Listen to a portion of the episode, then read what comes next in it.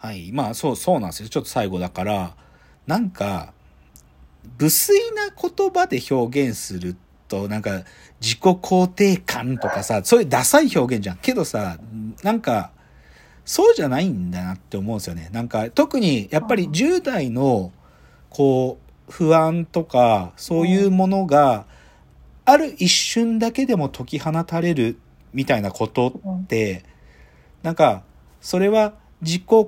自分を肯定できるようになったみたいなや、やぼったい言葉で言うより、トラ、と、なんかドライブして、完璧な曲がステレオから流れて、荷台で立ち上がって両手を広げるっていう気持ちとか言った方が、はるかに伝わるっつうか、でも、その一瞬だけは不安な10代も、なんていうか自分になってるんですよね、きっと。まあ、自分になる入り口に手がかかってるっつってもいいんだけど、でもそれはなんかね、僕はね、このウォールフラワーとかを見ると、なんかね、で、これさ、悲しい。これは悲しい話だけど、でもあの瞬間の、あ、ああいう時に感じられた永遠は、僕はもう感じられなくなってるなって思う。うん、やっぱり、いや、あの、ああいう10代の自分が、なんか、なんだってできるわとか、でも何もできないかもとか思う瞬間が10代の頃間違いなくあって、で、で、そういう気持ちにめちゃくちゃ、あーって思う、思うし、だけど、ウォールフラワーの映画見ると、でもあの感気持ち、もう二十何年感じてないかも、とも思う。そ永遠を感じる気持ちってう。うん。な感じなんだろあ、な、わかんないですか？あ、じゃあままだ渦中よ、まだ渦中なのうか自分がな。持って感じたことがあるものがと一緒なのかなとか。ああ、まあでもそこは、なんだろうね。でも僕も今のだと、シチュエーションを限定しているように感じるけど、でも、なんていうか、そ、それだけじゃないですよね、やっぱり。その、なんか、ここういうシーンもあるんですよ。そのね、はいサムっていう女の子が好きなんだけど、はい。別のね、あのーなんだっけな、名前忘れちゃったけど、ちょっとパンクロックが好きな女の子が付き合ってって言われるから、そっちの子と付き合うことになっちゃうの、主人公がね。それで、なんか、トゥルース・オア・なんとかとかいう、なんかそういうアメリカの遊びがあって、真実を告白した後に、なんか指示をされたこと、だからまあ、なんだろう、王様ゲームみたいなのがあるの。よで、それをなんかパーティーの時になんか家で遊びでやってたら、はいじゃあ、お前が一番好きな女の子にキスをしろとかいう指示が出てくるわけ。そうすると、あ、じゃあ、この中で一番可愛いと思う女の子にキスをしろとか言うわけ。そうすると、そのファンクロックやってる女の子は当然私にしてくれるもんだと思って、なんかニコニコして待ってるのよ。はいそうすると、そっちのエマ・ワトソンの方にチュッてしちゃって、はい。でそれで、一気に場の空気が凍りついて、そのパンクロックの女の子は席を立ってどっか行っちゃうし、エモ・ワトソンも、あの、なんかもうその主人公のことなんかお構いして、待って待ってっつって、その子を、なんていうかこう、慰めに行くんだけど、でもそういうのがあるんだよね。で、でもそう、そうやって仲間の関係が傷つくんだけど、でもあることがきっかけで、そのもう一回友達に戻る時間があるのね。で、それは、その主人公のゲイだったパトリックって男の子が、その子は実は、実はね、アメフト部のクォーターバックのやつがこっそり付き合ってるんだよ。男の子。あ？の、ゲイ、ゲイで、パトリックっていう男の子は、ゲイで、そそいつがゲイってことは全員が知ってんの。うんなんだけど、アメフト部のクォーターバックのやつも実はゲイなんだけど、あでも、自分はスクールカーストの頂点にいるから、ゲイってことを絶対家族にも友達にも言ってなくって、そのパトリックってやつと二人でいる時にだけキスをしたりしてるの。なんだけど、それがある時お父さんにバレちゃうのね、そのクォーターバックのやつのお父さんに。で、それでバレちゃって、別れさせられるんだよ。うん、で、で、で、それで、だけどパトリックは、なんか、おずっとお前がこそこそ、で、それお前のことも分かってこそこそしてきたのになんか、で突然そんなね、別れて、そう、で、しかも、カフェテリアとかでは完全にゲイ、お前はゲイだっつってバカにしてる側の人間としていつも振る舞ってたわけよ。で、そこに我慢ならなくなって掴み合いになるんだよ。で、それで、そのアメフト部のやつにボコボコにされるわけ、パトリックが。で、それを主人公がたパンチして助けるんだよ。あそう。で、それで、まあちょっとあんまりこうスカッとするシーンじゃなくて本当はちょっとそここ心の中に抱えた闇が表出しちゃうからそういうことが起こるんだけど、でもそれをすることで仲間たちとの関係が戻るとか、まあみたいなそういうシーンの連続なのこの「ウォールフラワー」っつうのは。だからねそういうの中に自分と重なる部分がちょっとでもあればなんか自分が10代の頃永遠を感じた瞬間なんかあの時って思い出せないけどうん。でもこの気持ち俺味わったことあるなっていうことだけが、まあ、フラッシュバックするというか、あうん、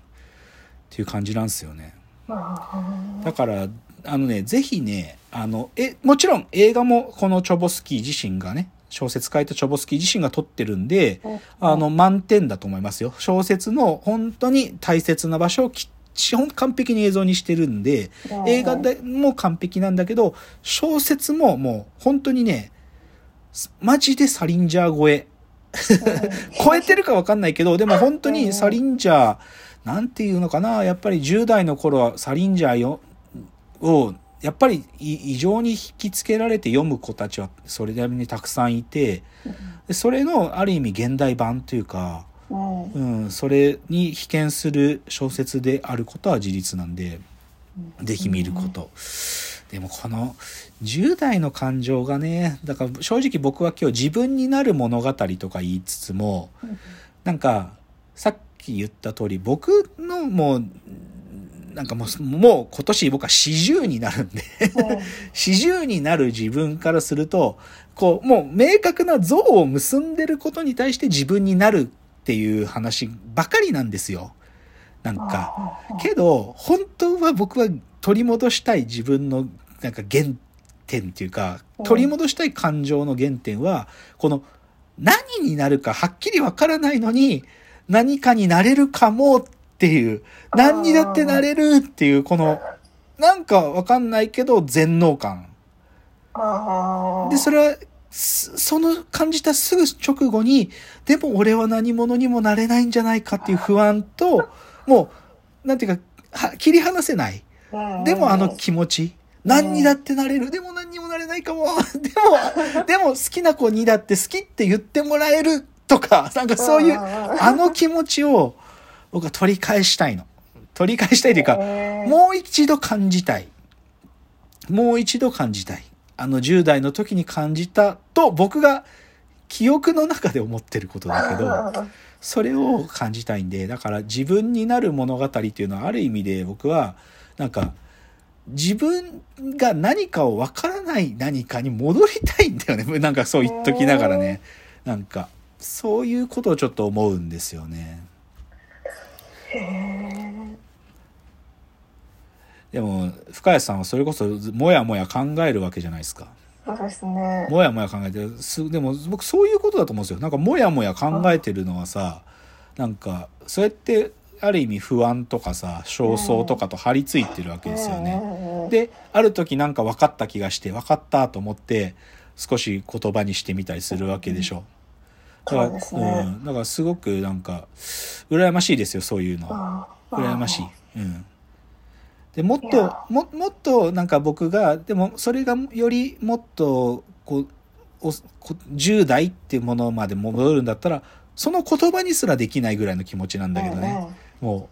う、こだないやそう、言葉にしたことで、とど、なんかね、捕まえきれなくなっちゃうっていうかね。うんうんそうそう。いやタイムリーな話だなと思って聞いてますあ、そうですか。タイムリーでした。なんかもう私なんかつい最近までそういうドロドロの中にいたというか。中学校で高校生みたいな自分がこう結構今の自分に連続的に入ってきてる感じがしていてなんかこう切り離せないんですよねいまだに、うんうん子供子供っていうのかなじゃない。若い部分を、うんうんいつもでもなんかそそのなんかドロドロした自分でもなんか扱いきれない気持ち悪さをこう今はでもやっぱり話したいはそこから抜け出したいみたいな焦燥感がありますか？強いなってところをき思ってたのであなんか竹尾直樹さんそういうそういう感覚が持てることが今後あるのかなっていうことがすごく不思議な。感じでした。ああ、そう、だから、うんだからどっかで切り離しちゃったんですよね。切りは、なんか、自分で作為的に切り離しちゃったっていうよりかは、どこかでこう、切り、ど、なんか、いつの間にか切れちゃったんですよね、僕は。はなんだけど、もう一回取り返したいですよ、僕は。あの感じを、なんか、なんとも言えないあの気持ちを、っていう感じなんですよね。だからまだ残、うんまだ、深谷さんはこれくっついてるんですよね、まだ。はい、まだ。羨ましい。羨ましい、それは本当に。うん、いやと思いましたね。ー、うん楽しい。